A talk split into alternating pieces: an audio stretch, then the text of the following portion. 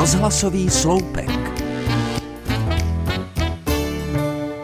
V teplém letním večeru jsme seděli s manželkou na zahradě.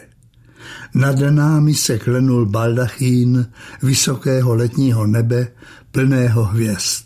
Přestože astronomie nikdy nebyla mou silnou disciplínou, byla to fascinující podívaná.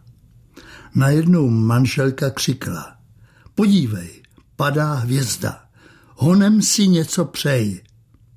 Na jaké přání si tak rychle vzpomenout. Zdraví, lásku, všecko jenom to dobré. Co si spřála ty?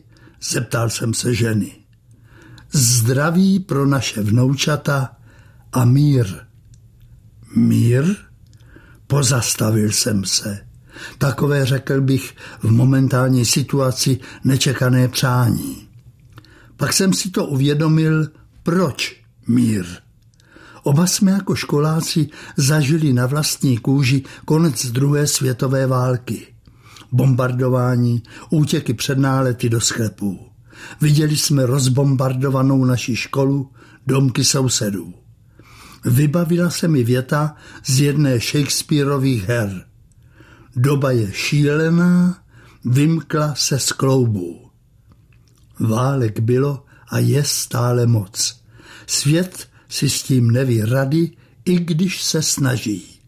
Země prochází složitým obdobím a ještě to asi bude dlouho trvat, než se věci uspořádají, aby všichni lidé mohli být uspokojeni a šťastní. To všecko se týká našich životů a ženy jsou přece nositelkami života.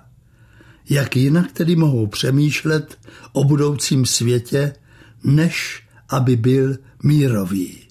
Každý okamžik života existuje sám o sobě. Vteřinová ručička běhá neustále dokola.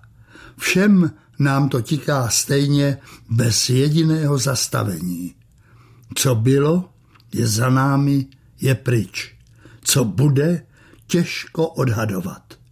Důležité je vědět, že žijeme v neustálém teď a neměli bychom se vzdávat představy laskavého světa v míru.